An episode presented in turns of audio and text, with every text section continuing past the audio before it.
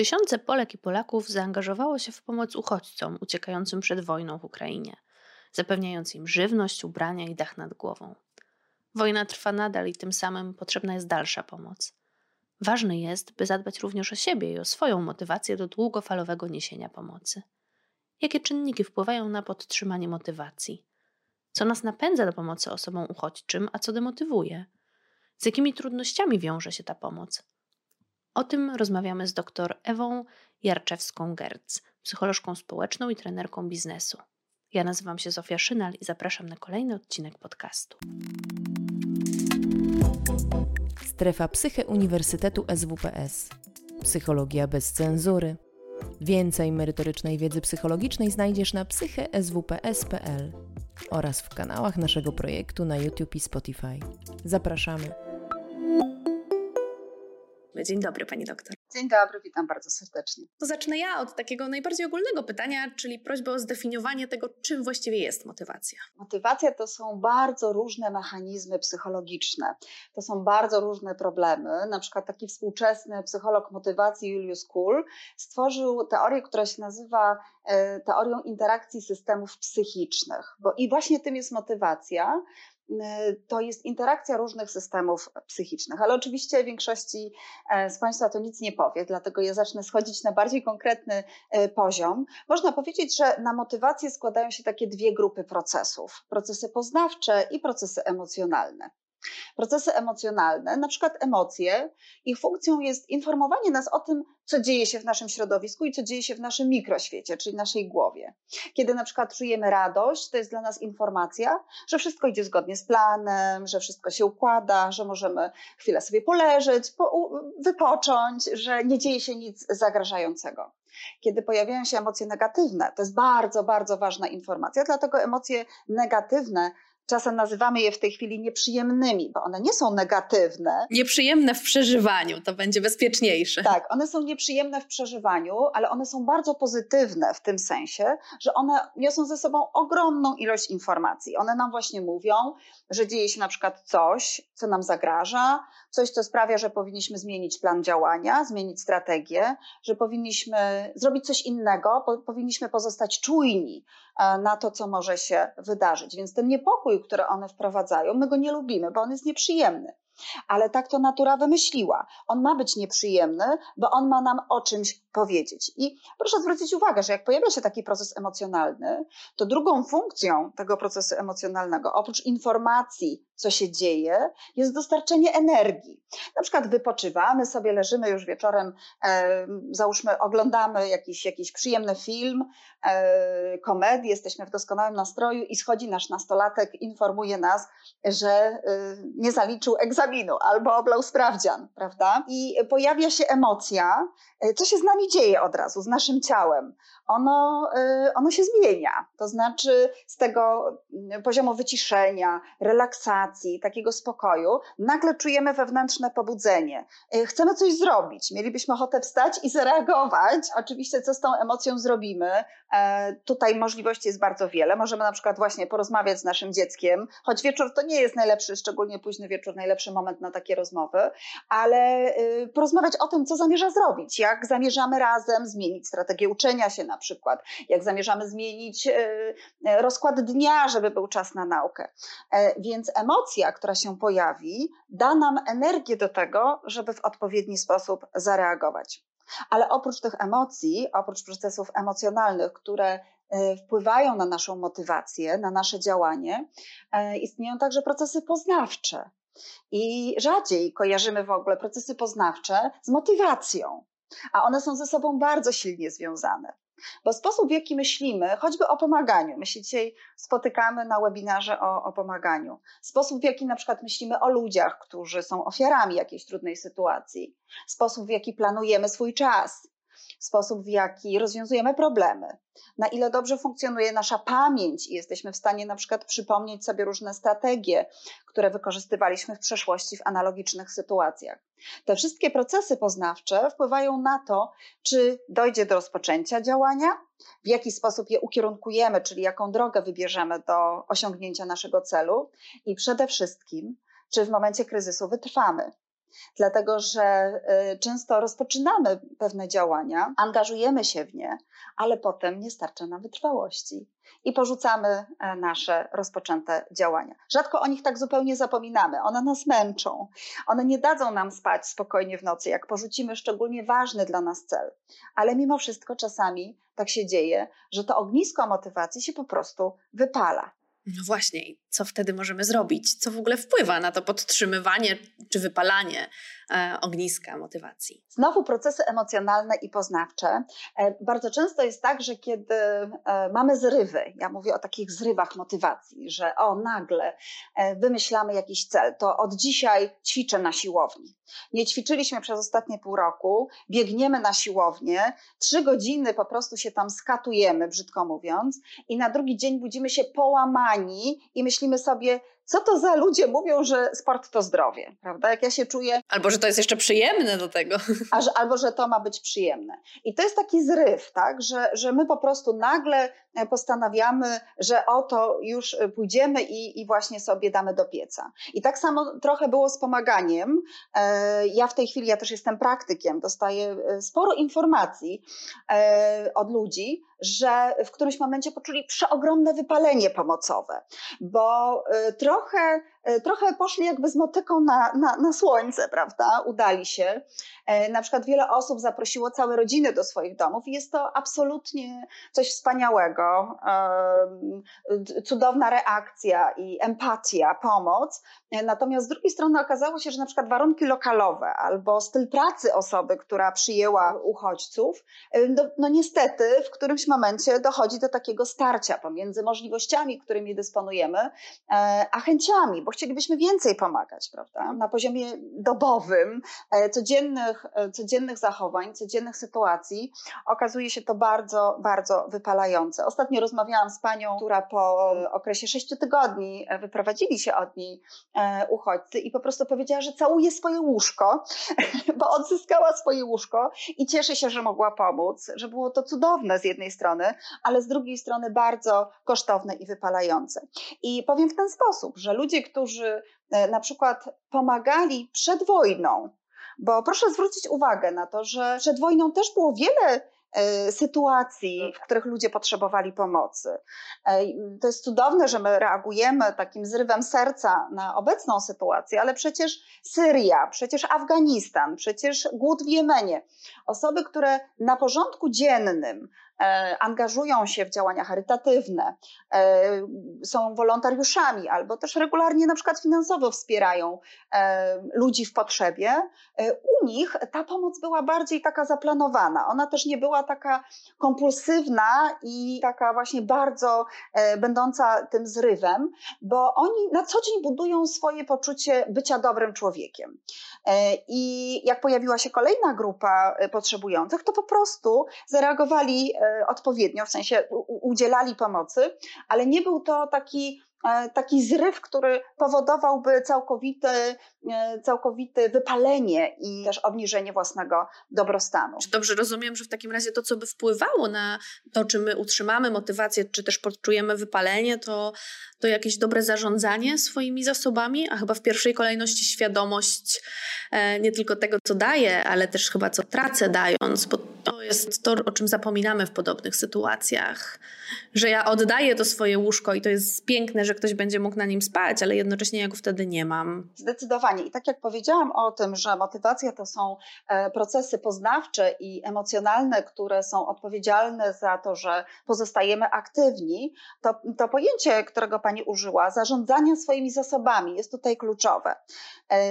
Oczywiście badania psychologiczne i potwierdza to też praktyka psychologiczna pokazują, że w dłuższej perspektywie czasowej, kiedy jesteśmy konsekwentni, kiedy mamy pewną samodyscyplinę, kiedy regularnie wykonujemy pewne czynności, to nasza siła woli, czyli ta cudowna energia, która jest pomostem pomiędzy naszymi chęciami do osiągania celów, a prawdziwym, rzeczywistym osiąganiem celów, że ona się kumuluje, czyli mamy jej coraz więcej.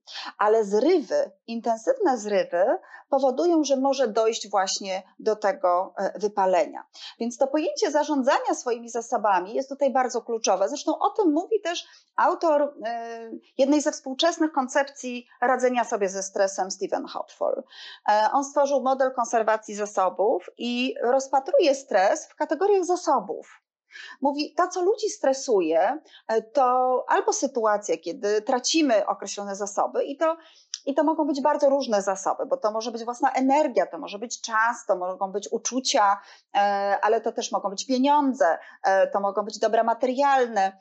E, czyli sytuacja, kiedy te zasoby tracimy, jest stresują, jest dla nas po prostu stresem, ale też antycypacja utraty tych zasobów, czyli kiedy oczekujemy, że na przykład wydarzy się sytuacja, gdzie my te zasoby stracimy. Dlatego ktoś na przykład z zewnątrz może mówić, czemu ty się boisz, stresujesz czymś, co jeszcze nie nastąpiło? No bo kora przedczołowa. Dziękuję Dziękujemy tak, Ci. Właśnie Koro. dlatego, że nie nastąpiło. Jak się nastąpi, to pewnie okaże, że nie ma tragedii. Nie ma tragedii. Pewnie się okaże, że nie będzie tej tragedii, ale właśnie lęk bardzo często pojawia się przed jakimś wydarzeniem. Tak, ale on dokładnie i jego celem jest też e, właśnie przewidzenie i zaplanowanie, żeby do tej utraty zasobów nie doszło, więc nie bójmy się lęku, jakkolwiek nie zabrzmiałoby to wewnętrznie sprzecznie, nie bójmy się tego lęku, bo jego celem jest właśnie e, przewidzenie pewnych sytuacji i zmiana, e, zmiana strategii. Tak więc jak pani zapytała o to, co spowodować, jak zrobić, żeby podtrzymać to działanie, no jedną z opcji jest właśnie odpowiednie zarządzanie swoją motywacją y, czyli procesami moimi poznawczymi, planowaniem, energią, e, ale też e, na pewno proces poznawczy, rozmowa ze sobą, po co ja to robię, jakie są powody. Czyli tutaj chciałabym nawiązać do koncepcji autodeterminacji dwóch wybitnych profesorów, Deciego i Ryana, którzy twierdzą, że nie zawsze ilość motywacji jest ważna, kiedy wykonujemy pewne czynności, chcemy osiągnąć cel, ale typ motywacji, skąd ona pochodzi. Czyli co mnie motywuje, tak? A nie jak bardzo jestem zmotywowany. Tak, bo oni mówią, że jakby odnalezienie źródła tej motywacji e, już samo w sobie będzie wpływało na intensywność tego procesu motywacyjnego. Najogólniej, najczęściej rozumiemy i znamy, nawet w takim języku potocznym, rozróżnienie na motywację wewnętrzną i zewnętrzną. Oni mówią o regulacjach, o motywacji, e, o takiej regulacji zewnętrznej, e, czyli motywacji kontrolowanej, to jest ta motywacja zewnętrzna, i motywacji wewnętrznej. Ale wśród tych motywów wewnętrznych możemy wyróżnić przynajmniej dwie grupy tak naprawdę motywacji. E, pierwsza grupa motywów wewnętrznych odnosi się do czystego działania i do emocji, które wtedy czujemy. Czyli e, odnosząc to do pomagania, jesteśmy szczęśliwi, kiedy pomagamy innym ludziom, prawda? Możemy, być możemy czuć szczęście i e, satysfakcję. Ale czasem pomoc wiąże się z kosztami, właśnie e, o których też trzeba powiedzieć. I wówczas możemy być wciąż motywowani wewnętrznie, mimo że ponosimy te koszty, jeśli na przykład owo pomaganie jest realizacją ważnych dla nas wartości. Czyli nie tylko samo działanie, e, nie tylko jesteśmy motywowani, kiedy samo działanie jest przyjemne, ale także kiedy realizuje istotne dla mnie wartości. Na przykład uważam, że życie ludzkie jest e, niewątpliwą, bezwzględną wartością, szacunek do drugiego człowieka i pomagam, mimo że to jest trudne, mimo że samo w sobie nie przynosi mi to pozytywnych emocji, w sensie, że nie jestem radosna, szczęśliwa, tak? tylko właśnie czuję obciążenie, czuję trud, ale dzięki temu działaniu czuję, że też przyczyniam się na przykład do jakiegoś dobra ogólnego na tym świecie, przywracam też utraconą e, sprawiedliwość, poczucie sprawiedliwości czy poczucie kontroli e, i wtedy też mówimy o motywacji wewnętrznej. Mimo, że samo działanie e, nie jest tak źródłem, źródłem wielkiej przyjemności. Natomiast są też sytuacje, kiedy ta motywacja zewnętrzna, no bo jest czysta motywacja zewnętrzna, kiedy robimy coś dla zewnętrznych względem działania korzyści, albo chcemy uniknąć kary, na przykład, e, bo chcemy być chwaleni, e, bo e, oczekujemy, nie wiem, że dostaniemy jakieś gratyfikacje finansowe, niematerialne, materialne. I też nie ma w tym nic złego. Tylko problem polega na tym, że jeśli nasze motywy są czysto zewnętrzne, E, wówczas bardzo często ta motywacja się szybko wypala. Bo okazuje się, że te efekty naszej pomocy e, mogą być nie takie, jak się spodziewaliśmy, na przykład mniejsze, a więc ta gratyfikacja też będzie e, mniejsza. I to może spowodować, że my się bardzo szybko wypalimy. Mhm. A o jakiego rodzaju motywacji zewnętrznej możemy mówić w kontekście pomocy osobom uchodźczym? To jest coś, za co nie dostajemy wynagrodzenia, czy, czy jakieś takie właśnie, no nie wiem, uznanie społeczne, aprobata, to będą też motywy zewnętrzne? Oczywiście, ale to myślę, że, że wciąż warto pomagać, nawet jeśli takie są motywy, e, bo y, oczywiście jeśli to są czysto zewnętrzne, to tak jak powiedziałam, szybko nam się to znudzi i po prostu wrócimy do, do, do swoich jakichś tam rzeczy. Natomiast jeśli jest to element, dlaczego, co miałoby być złego w tym, że my chcemy być szanowani przez innych? No, absolutnie nic. Absolutnie nic złego. Szukamy odpowiedzi na pytanie, co motywuje nas do pomocy tym osobom. Nie? I właśnie rozumiem, że wewnętrzne mogą być e, no, to wszystkie rzeczy, o których Pani powiedziała, i zastanawiam się, czy jakieś zewnętrzne e, byłyby odpowiednie dla tej sytuacji. Zdecydowanie tak. Właśnie ten szacunek ze strony innych, taka aprobata społeczna. Myślę, że myślę, że to są bardzo dobre motywy. Natomiast na przykład, jeśli oczekujemy, że uchodźcy nam się jakoś zrekompensują, kompensują, że, że się zrewanżują, to już idziemy trochę w takim, powiedziałabym, śliski temat, bo jednak najczęściej y, to się po prostu nie dzieje, bo też nie ma takiej możliwości. Oczywiście oni mogą zrekompensować się oddaniem, życzliwością, wdzięcznością, y, którą względem nas czują, y, ale jeśli oczekujemy bardzo jakichś zewnętrznych nagród, to się może okazać po prostu niemożliwe. Ale jest jeszcze inny rodzaj motywacji zewnętrznej, o którym mówią Deczy i Ryan, i to jest introjekcja. Ona udaje motywację wewnętrzną, ale jest zewnętrzna. Introjekcja oznacza, że realizujemy swoje ja powinnościowe. E, trochę właśnie bym nawiązała do tego, o czym e, pani powiedziała, o tych czynnikach, które są związane z moim ja powinnościowym, a więc co ja uważam, że inni uważają, że ja powinnam robić. I badania pokazują, że jeśli jesteśmy głównie sterowani ja powinnościowym, to też działanie bywa dość kruche. Ono się dość szybko wypala, bo po prostu czujemy się w którymś momencie zmęczeni i staramy się w jakiś sposób, e, może dojść do takiego procesu myślowego, który niestety się zdarza w ogóle, że jak czujemy to ogromne zmęczenie, zaczynamy dewaluować ludzi, których, e, którym pomagaliśmy, żeby sobie zredukować dysonans, który czujemy, bo z jednej strony uważamy, że wciąż powinniśmy pomagać, a z drugiej strony czujemy taki wewnętrzny opór przy, przeciw temu, że to nam tak źle robi na nasz dobrostan. E, no i źle się z tym czujemy, prawda? I jak można zredukować ten dysonans, no choćby dewaluując, deprecjonując ludzi, którym się pomagała, a że oni są niewdzięczni, a że oni wszystko dostaną, a że po prostu te różne historie się pojawiają i są fakty, to się po prostu y, dzieje. Zresztą y, przy okazji chciałabym zwrócić uwagę na to, że dynamika y, pomagania, czy dynamika w ogóle przechodzenia przez kryzys społeczny jest bardzo charakterystyczna i doskonale opisana w literaturze psychologicznej. Zawsze jak dzieje się jakaś katastrofa, czy ona jest naturalna, czy ona jest wywołana przez człowieka, pierwsza faza reakcji społecznej to jest wstrząs ludzie są wstrząśnięci, ludzie tracą poczucie kontroli, tracimy mm, wiarę w sprawiedliwy świat. I e, zaraz po tym wstrząsie, kiedy już do nas dojdzie, że to się dzieje naprawdę, że tego się nie da odwrócić, że tu nie ma na pilocie, prawda, rewind i nie możemy tego e, cofnąć, choćbyśmy chcieli, niestety nie ma, e, następuje faza heroizmu.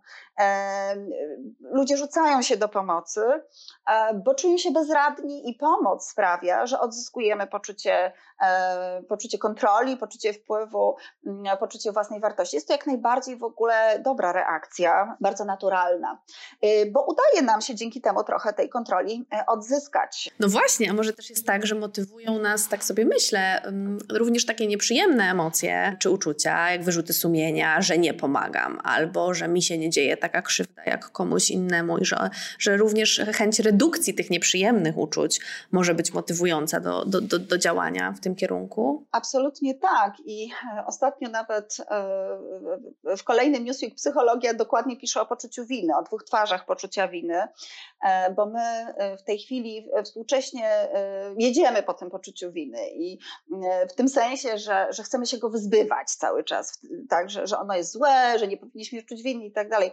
Natomiast poczucie winy ma takie dwie postaci.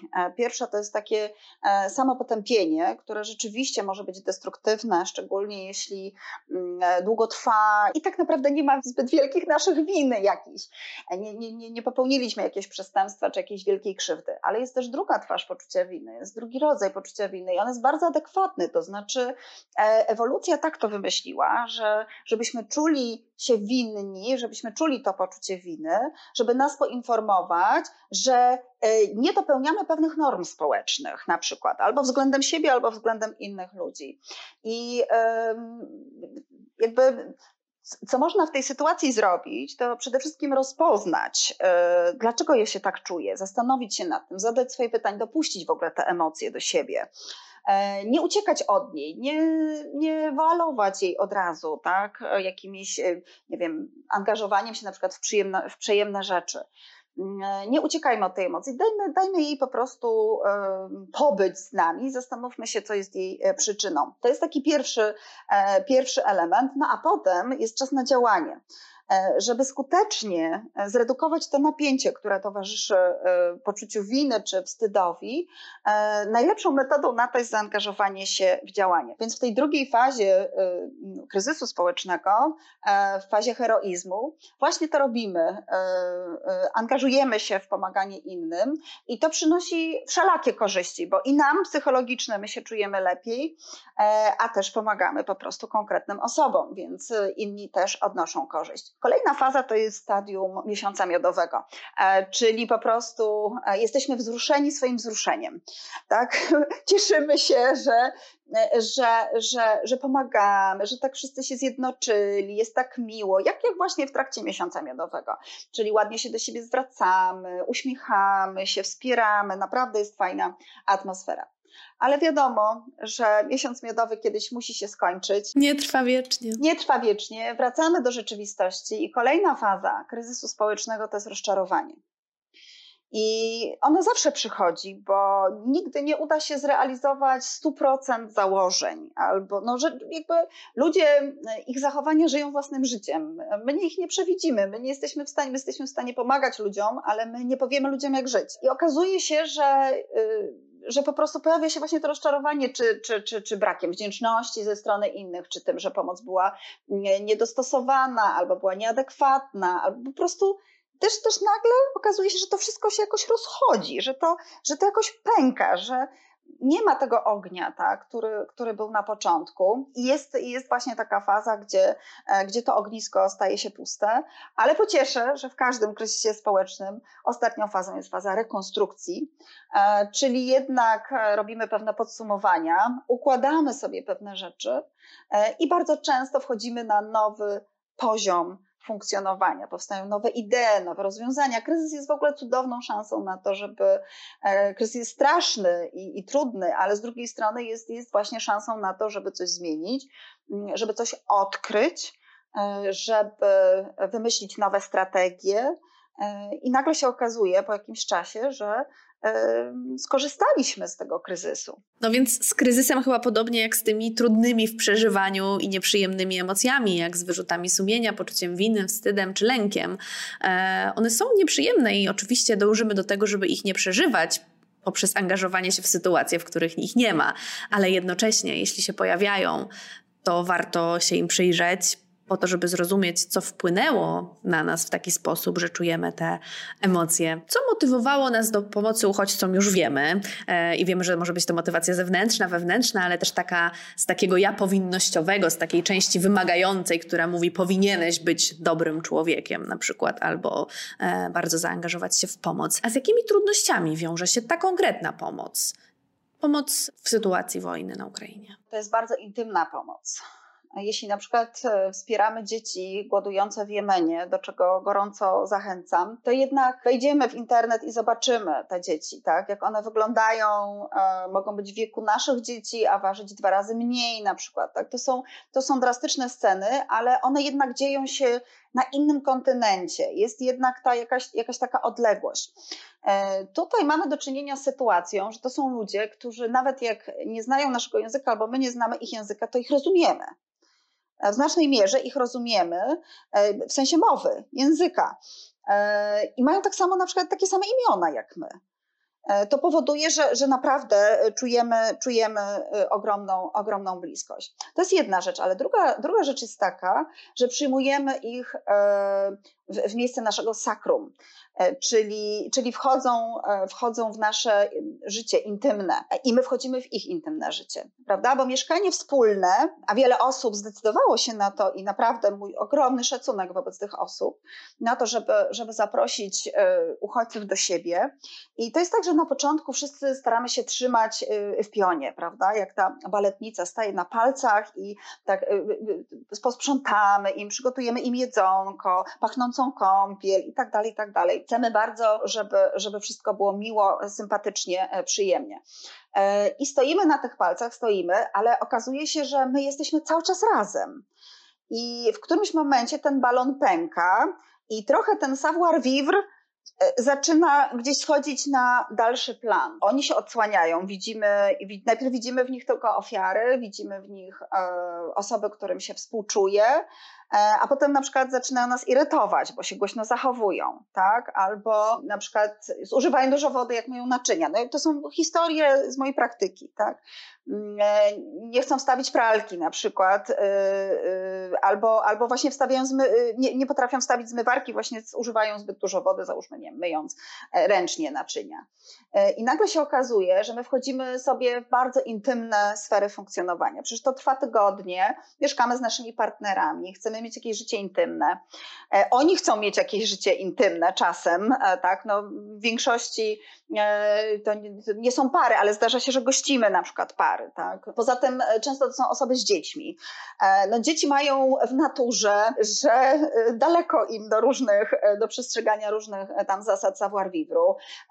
No, głośno płaczą, krzyczą, buntują się, dużo jedzą, tak? Albo mało jedzą i trzeba je zachęcać, zaczynają chorować i wtedy kaszlą, e, mają gorączkę i tak dalej, i tak dalej. I nagle się okazuje, że po prostu e, my myśleliśmy o czymś zupełnie innym, my sobie to zupełnie inaczej wyobrażaliśmy. Kurt Lewin, jeden z ojców psychologii motywacji, e, skwalifikowany na 18 miejscu najbardziej wpływowych psychologów XX wieku, którego jestem ogromną, jeśli można tak powiedzieć, fanką jego, jego dzieł, mm, on, on dokonał takiego prostego podziału e, na procesy goal setting i goal striving.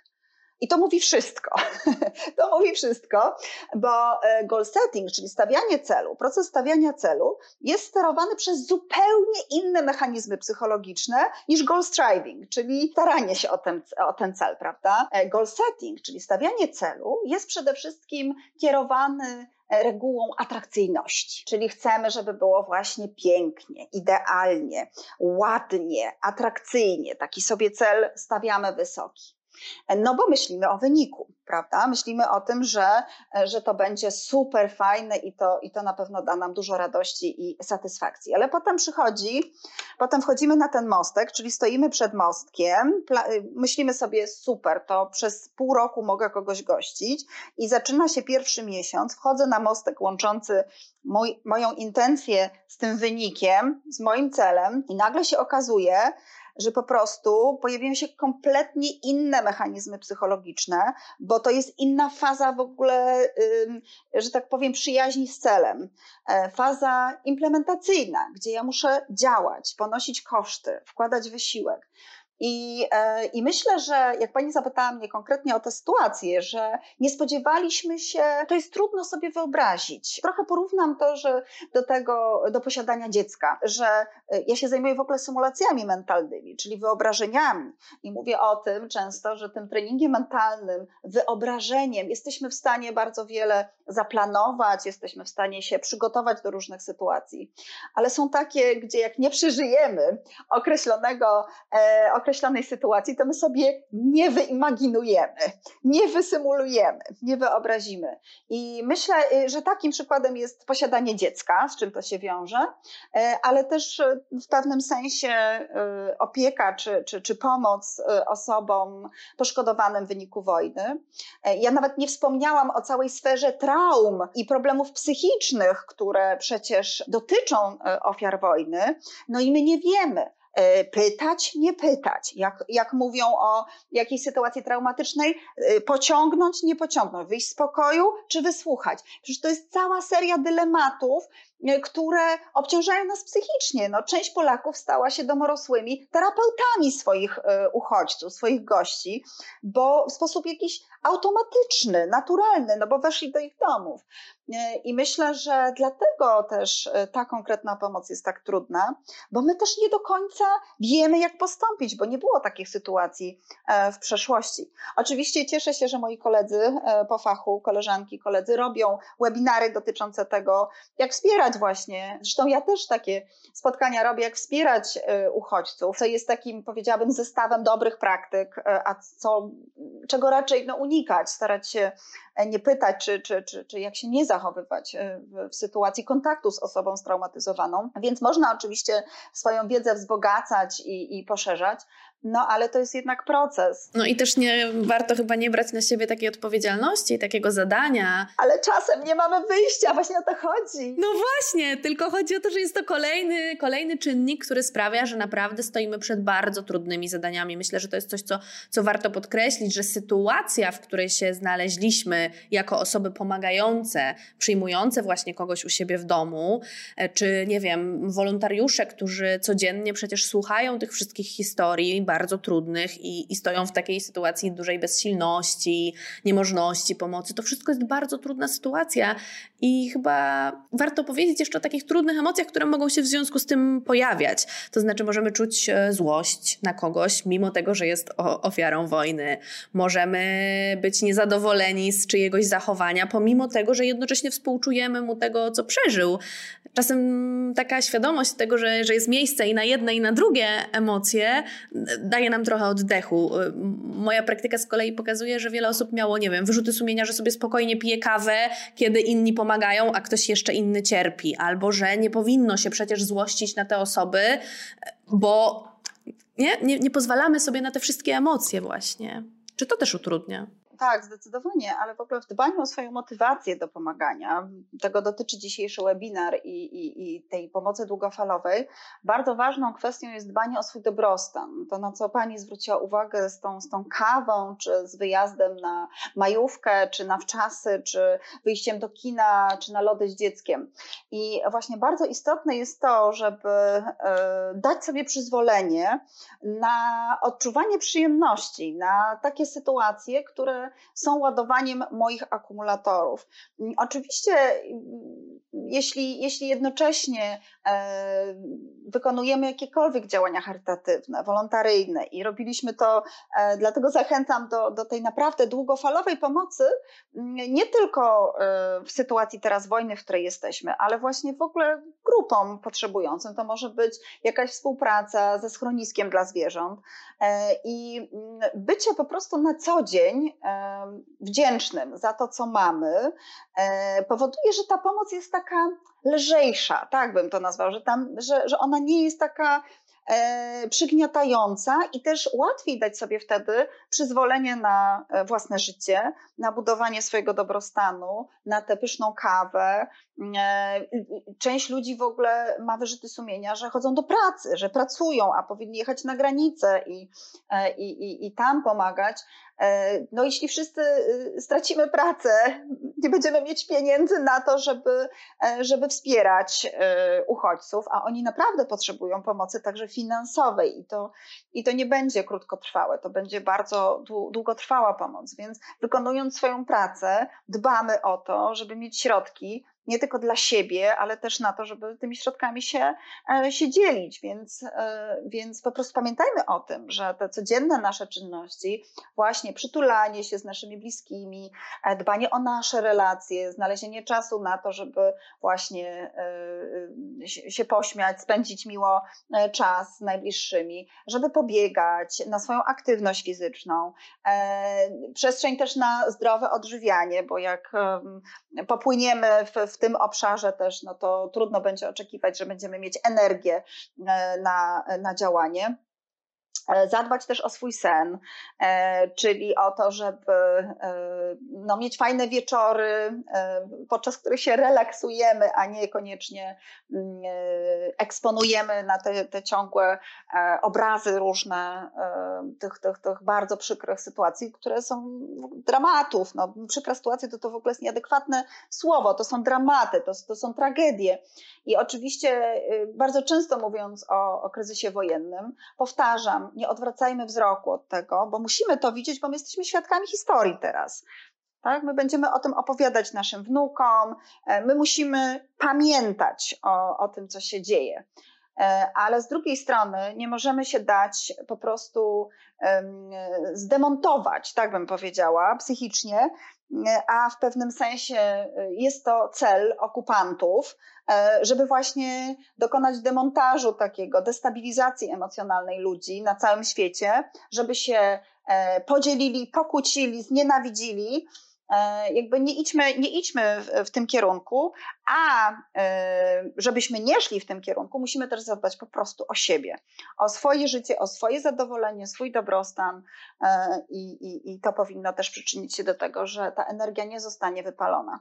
No właśnie, to chyba taka złota zasada pomagania, że najpierw tę maseczkę tlenową e, mama, a potem dziecko w samolocie, prawda? To też się jakoś do tego odnosi. Jeśli my nie będziemy mieli zasobów, energii, siły, właśnie to też wpłynie na naszą motywację i na spadek e, no, możliwości pomagania jako społeczeństwo, ale też jako każda jednostka. Tak, i to może się też odwrócić przeciwko e, ofiarom, e, dlatego że e, jak poczujemy się już totalnie wypaleni, będziemy szukali uzasadnień, dlaczego mamy zrezygnować z pomocy. I najłatwiejszym na to sposobem jest dehumanizacja. Powiedziałyśmy trochę o tym już wyprzedzając, tak? No co możemy zrobić, żeby ta motywacja w aktualnej sytuacji trwała zadbać o siebie, ale czy, czy, czy, zanim, to może Pani powiedzieć jeszcze trochę o tym, w jaki sposób e, odnaleźć się w tym świecie wewnętrznym, żeby wiedzieć, co ja mogę, a czego nie, jak rozróżnić, na ile to są powinności.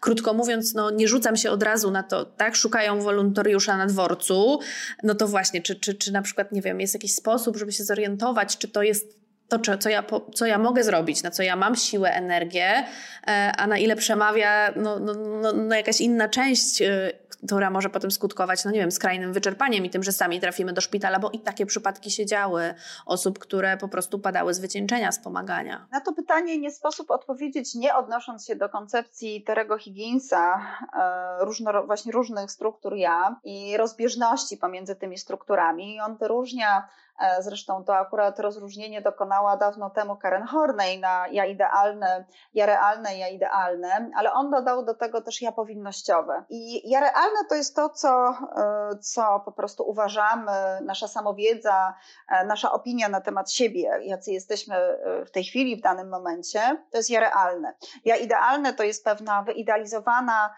czy też wyobrażona wersja siebie, to jest to, do czego chcemy dążyć. I Higgins nazywa to takim działaniem promocyjnym, rozwojowym. E, I mówi, że, że, że jest to, oczywiście ma to funkcję ogromną motywującą, bo mm, ta rozbieżność, chęć redukcji tej rozbieżności powoduje właśnie, że planujemy e, i, e, i działamy. Natomiast w sytuacji ja powinnościowego, czyli to jest to moje wyobrażenie, co ja powinnam, co ja myślę, że inni uważają powinnam robić, mm, on nazywa to orientacją, e, orientacją e, związaną z bezpieczeństwem, e, prewencyjną. To jest taka orientacja będąca prewencją, próbą uniknięcia bardzo negatywnych emocji. E, czyli na przykład jeśli mamy ten zryw, że a pobiegniemy właśnie e, na, na dworzec, zostaniemy wolontariuszem, no to usiądźmy na chwilę i zastanówmy się, czy to jest tak, że ja się po prostu boję, że ja jestem złym człowiekiem, czy ja jestem niewdzięcznym człowiekiem, e, czy, na, czy jest to element, który od dawna gościł w mojej wizji osoby. A teraz trafiła się okazja. A teraz trafiła się okazja, bo tak też po prostu może być i, i, i, i wtedy to jest bliżej temu ja idealnemu. Higgins mówi też, żeby zdiagno, że żeby zdiagnozować, e, czy to jest bardziej realizacja e, tego ja idealnego czy powinnościowego, e, możemy obserwować swoje emocje, które czujemy, kiedy nam idzie i kiedy nam nie idzie.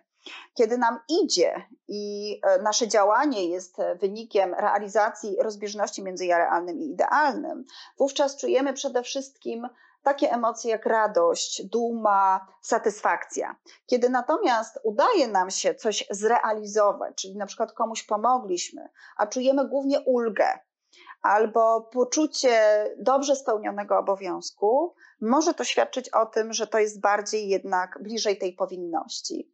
Podobnie jeśli chodzi o porażkę, czyli sytuację, kiedy do końca nie uda nam się osiągnąć celu.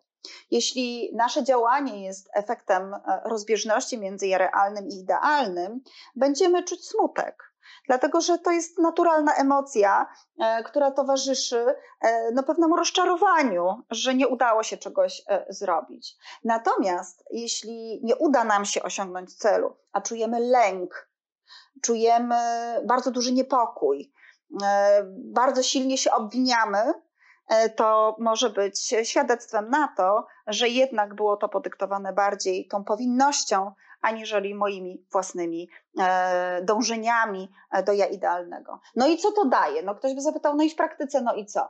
Daje to to, że rozpoznanie swoich emocji i rozpoznanie, co mną kieruje, daje mi większą możliwość wpływania na swoje myśli, na swoje decyzje i swoje dalsze działanie. A więc wchodzimy na wyższy poziom rozwoju, tak można powiedzieć, lepiej się znamy i na przykład jeśli rozpoznamy, że to jest wyraźnie apowinnościowe i że ja nie chcę tego, że całe życie biegłam za tym królikiem wystrzelonym przez, nie wiem, moją matkę 30 lat temu, e, czy, czy, czy, czy nauczycielkę, która wprowadzała straszną rywalizację w klasie.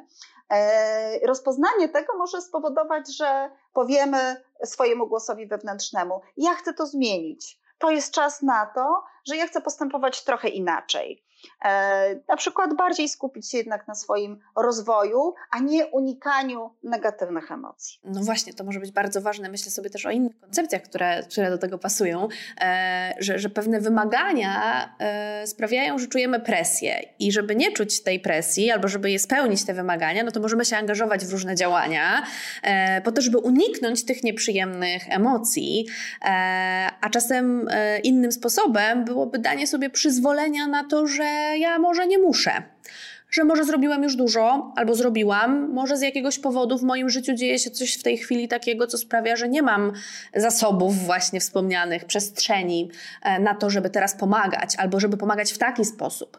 Może ja mogę pomóc przelewając pieniądze, a ktoś inny nadaje się do tego, żeby być wolontariuszem na dworcu. Z różnych powodów to niekoniecznie musi być rola dla nas. Bardzo ważną kwestię pani e, poruszyła. Znaczy, tam było takie słowo, które otworzyło, otworzyło kolejną, e, kolejne miejsce tutaj u mnie w głowie, na które chciałabym zwrócić uwagę, a mianowicie, że czasem, e, czasem e, pomaganie bywa ucieczką od swoich problemów. Na przykład nie idzie nam w pracy, albo w związku, albo no, mamy jakieś takie poczucie, że utknęliśmy w jakimś takim martwym punkcie naszego życia i zamiast skupić się na porządkowaniu swoich spraw, lecimy, lecimy po prostu, robimy zbiórkę, wyjeżdżamy na Ukrainę, jesteśmy przydatni, jesteśmy, y, jesteśmy wartościowi, robimy fajne rzeczy. I teoretycznie nie byłoby z tym nic złego, ale często mamy w domu naszych partnerów, nasze dzieci, naszych rodziców, bliskich, przyjaciół i jakby nie było, ja mówiłam o tym ja powinnościowym, ale my jednak mamy pewne zobowiązania wobec naszych bliskich. Bycie w relacji nie oznacza, że po prostu możemy sobie robić cokolwiek chcemy. To jest przywilej bycia w relacji tak naprawdę. Przywilej i konsekwencja, no przy każdy kij ma dwa końce. Ktoś by powiedział, to jest obowiązek, ale ja mówię, że to jest przywilej. I, e, I czasem właśnie to może być tak, ja to obserwuję też na przykład u części osób, które uprawiają sporty ekstremalne, że oni lubią to pobudzenie takie silne, wyjadą na bieg na pustynię, a w domu mają bajzel totalny, w sensie nie tylko chodzi o bałagan e, taki, taki fizyczny, ale w relacji, w pracy, w różnych sferach swojego życia. I niestety ucieczka nigdy nie jest dobra. Znaczy jak uciekamy na chwilę, no to jeszcze, jeszcze, to, to, to, to może faktycznie pozwoli nabrać dystansu, my się zastanowimy, przemyślimy, przemyślimy pewne rzeczy i tak dalej. To też może zbudować na przykład nasze poczucie wartości, tak, nasze poczucie skuteczności. Wrócimy i zaczniemy rozwiązywać swoje problemy. Ale powiem szczerze, jako praktyk też obserwuję, że bardzo często to już wystarczy, bo zrobiliśmy tutaj dobre rzeczy i teraz znowu te nasze dzieci są na przykład zaniedbane, tak, albo ci nasi partnerzy, przyjaciele, osoby niskoreaktywne, czyli takie, które potrzebują bardzo dużo stymulacji, właśnie czasem dla nich angażowanie się w duże rzeczy, w duże akcje bywa taką formą ucieczki od rozwiązywania codziennych spraw, które bywają nudne, żmudne, nieatrakcyjne, ale one się składają właśnie na życie. Szczególnie jeśli w to są zaangażowane e, inne osoby, a dzieci w szczególności, e, no to możemy przegapić moment budowania swojej własnej relacji z naszym dzieckiem.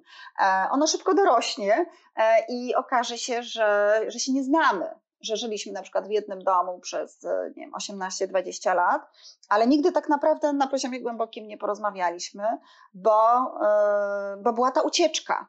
E, więc myślę, że, że, że, żeby też, że też warto się zastanowić, od czego ja uciekam, jeśli uciekam. Albo co poświęcam, bo ja z kolei pomyślałam jeszcze o jakimś takim samopoświęceniu, że jeśli ja rezygnuję e, z, z różnych ważnych dla mnie rzeczy, e, no i znowu, jeśli to jest na chwilę, ja, że tak powiem, po rozmowie z sobą wiem, że mogę sobie na to pozwolić, no ale czasem długofalowo rezygnujemy z siebie, ze swojego życia, ze swojego miejsca do życia. To się zawsze odbija rykoszetem. Znaczy, to zawsze zawsze jest po prostu, to tak jak te matki Polki, e, które, które już coraz rzadziej, ale, ale to nieprawda, że ich nie ma, e, poświęcają, właśnie jest ten element takiego poświęcenia e, nie radości, jakiegoś fajnego czasu, tak, tylko, tylko poświęcenia. Bardzo, bardzo silnie jest to akcentowane. I ta rezygnacja z siebie kończy się znaczy odbija się przeciwko nam e, najczęściej. Oczywiście, wiąże się na pewno z dużą frustracją. Do tego stopnia, że czasem e, po prostu mamy ochotę, i niektóre, niektóre osoby to robią, wyjść z domu, trzasnąć drzwiami i po prostu zostawić e, to miejsce, jak co było pokazane bardzo fajnie w już troszkę podstarzałym filmie Sprawa Kramerów, e, gdzie e, bardzo ciekawa, powiedziałabym, bardzo ciekawe studium przypadku psychologiczne, gdzie właśnie małżeństwo e, Dustin Hoffman, Meryl Streep, grane przez właśnie tych aktorów, e, mają e, małego synka, on świetnie prosperuje w agencji reklamowej, jest pracocholikiem, ona niezrealizowana, niezrealizowana artystka, siedzi w domu z dzieckiem, zupełnie nie, nie lubi tego, dusi się w tej sytuacji. Oczywiście finansowo wszystko, wszystko ma. E, natomiast e, próbuje porozmawiać z tym swoim mężem o tym, że sytuacja jest e, trudna, że ona nie chce tak żyć, że ona się męczy, ale on właśnie ucieka od tych trudnych emocji. Za każdym razem, jak się pojawia trudny temat, on albo wychodzi, albo obraca w żart, nie chce się z tym skonfrontować, z tymi nieprzyjemnymi emocjami i któregoś dnia po prostu wraca do domu. Ona jest już spakowana, oddaje mu karty kredytowe, zabiera tam jakieś małe pieniądze, zostawia mu dziecko i mówi: Do widzenia, ja się wyprowadzam, ja odchodzę z tego domu, jestem nieszczęśliwa szczęśliwa. On oczywiście mm, uważa, że to jakieś, jakaś fanaberia i na pewno żart, no, po czym ona jednak wychodzi i do niego dociera, że to się dzieje na poważnie. E, no to ogromny kryzys, bo on ma się zająć dzieckiem, on w ogóle nie wie, kim jest jego syn, co lubi jeść, e, że są infekcje, że, że są jakieś problemy. Traci pracę, e, bo zaczyna zajmować się swoim dzieckiem i przechodzi taką metamorfozę, która de facto powoduje, że on wchodzi na wyższy poziom swojego funkcjonowania. On odkrywa właśnie relacje z dzieckiem, odkrywa radość życia. Ta sytuacja kryzysowa zmienia na plus jego życie, ale coś stracił. Stracił żonę i nigdy już jej nie odzyskał a, a po prostu ona przez lata rezygnowała z siebie i w którymś momencie e, nie wytrzymała tego, trzasnęła drzwiami i, i po prostu wyszła. E, I tak, I tak jest bardzo często, jak rezygnujemy z siebie długofalowo, właśnie z tej dobrej kawy, wyjścia do kina, e, z, z, jakiegoś miłego spędzania czasu, ze spaceru, z aktywności fizycznej, z tego, żeby pomyśleć o tym, że każdego dnia musi coś fajnego się wydarzyć, ale ja to muszę zrobić, nie czekać na to, aż e, z kosmosu mi to spadnie bo tak można czekać wiecznie, e, ale właśnie takie drobne, drobne e, rzeczy, codzienne, które sprawiają, że tych pozytywnych emocji, pozytywnych doświadczeń jest, jest ciut więcej. Wtedy też będziemy w stanie długoterminowo utrzymać motywację, czy do pomocy uchodźcom, czy do jakiegokolwiek prawdopodobnie innego celu. Na pewno będzie nam dużo łatwiej. Będziemy ładować swoje baterie zaspokajaniem potrzeb. Powiedziała Pani o tym filmie. E, zastanawiam się, czy jest jeszcze coś, co mogłaby Pani polecić uczestnikom e, dzisiejszego spotkania. Mam na myśli literaturę albo właśnie jeszcze jakiś film, e, czy, czy, czy jakieś czasopismo. Mm, wspomniała Pani też o artykule chyba, który niedługo się ukaże, prawda? On też w temacie, więc, więc czy może Pani powiedzieć, gdzie ktoś zainteresowany tematem motywacji mógłby szukać informacji? Na pewno polecam bardzo y, książkę y, napisaną przez profesor Karol Dweck, która jest psycholożką edukacji.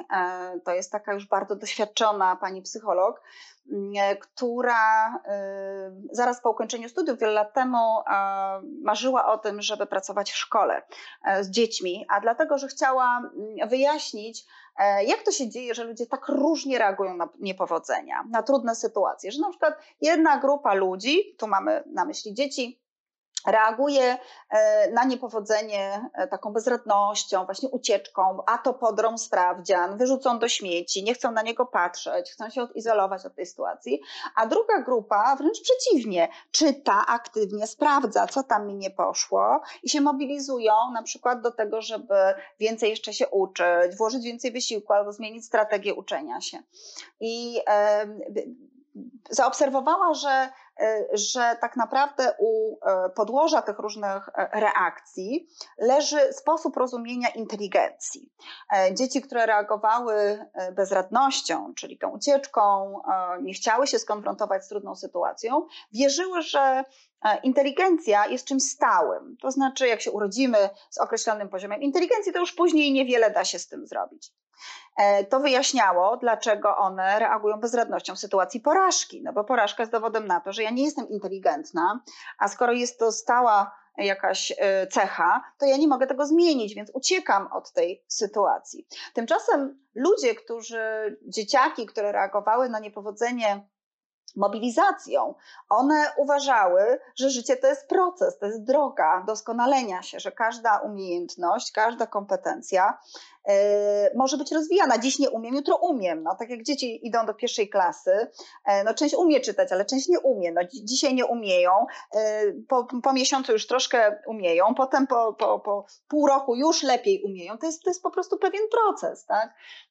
I Okazało się, że właśnie y, nazwała to w ogóle mindsetem, czyli takim, powiedziałabym, stylem orientacji, stylem, sposobem myślenia, przetwarzania informacji. I okazało się, że oczywiście to występuje też u dorosłych i możemy różne zjawiska motywacyjne właśnie wyjaśniać e, tymi dwoma mindsetami. Jeden mindset nazywa się fixed mindset, czyli takie nastawienie na trwałość trwałość cech, trwałość zjawisk i drugie to jest nastawienie, to jest growth mindset, czyli nastawienie na rozwój, wiara w to, że mogę e, się rozwinąć, że mogę działać lepiej.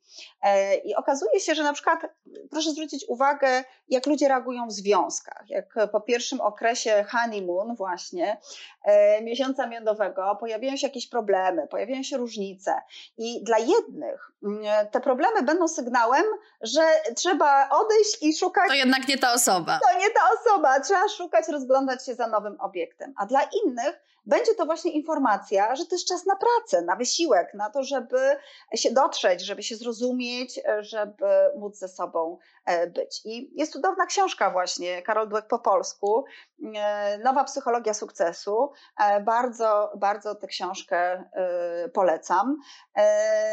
Polecam także z, tej dziedziny motywacyjnej książkę Roya Baumeistera Siła woli, o tym właśnie, że co to, co, co to jest ta siła woli i i, i, o tym, że możemy się wypalać czasem i że ten, e, ten, e, to ognisko motywacji e, bywa, bywa puste. Oczywiście no jest mnóstwo różnych artykułów popularno-naukowych w tej chwili, które dotyczą. No właśnie, czy coś co do tej sytuacji wojny, albo przynajmniej tak jak Pani wspomniała, że to jest bardzo dobrze zbadane, co się z nami dzieje jako społeczeństwem w takich e, kryzysach, e, to czy, czy tutaj możemy o czymś gdzieś jeszcze doczytać, coś więcej się dowiedzieć? Ja bym przestrzegała też przed takim nadmiernym zanurzaniem się w, w informacje, bo wtedy się robi też dezinformacja. E, natomiast, natomiast rzeczywiście no jest, jest kilka takich periodyków psychologicznych, które, które mogę spokojnie polecić, bo w nich można znaleźć artykuły e, no, pisane przez profesjonalistów, takie jak na przykład charaktery, czy, czy właśnie Newsweek Psychologia. To na pewno e, tam szukałabym i w tej chwili wiele numerów poświęca, tak, poświęca temu uwagę. Podobnie tak jak i my, właśnie w związku z tą sytuacją, w której wszyscy się znaleźliśmy. Bardzo, bardzo dziękuję. Państwu również dziękuję e, za aktywność, e, za zaangażowanie. No i zapraszam na kolejne webinary Strefy Psyche Uniwersytetu SWPS. No a w międzyczasie zachęcam do czytania, oglądania i słuchania naszych materiałów, które znajdziecie Państwo e, między innymi w serwisie Spotify. Bardzo dziękuję. Ja również dziękuję.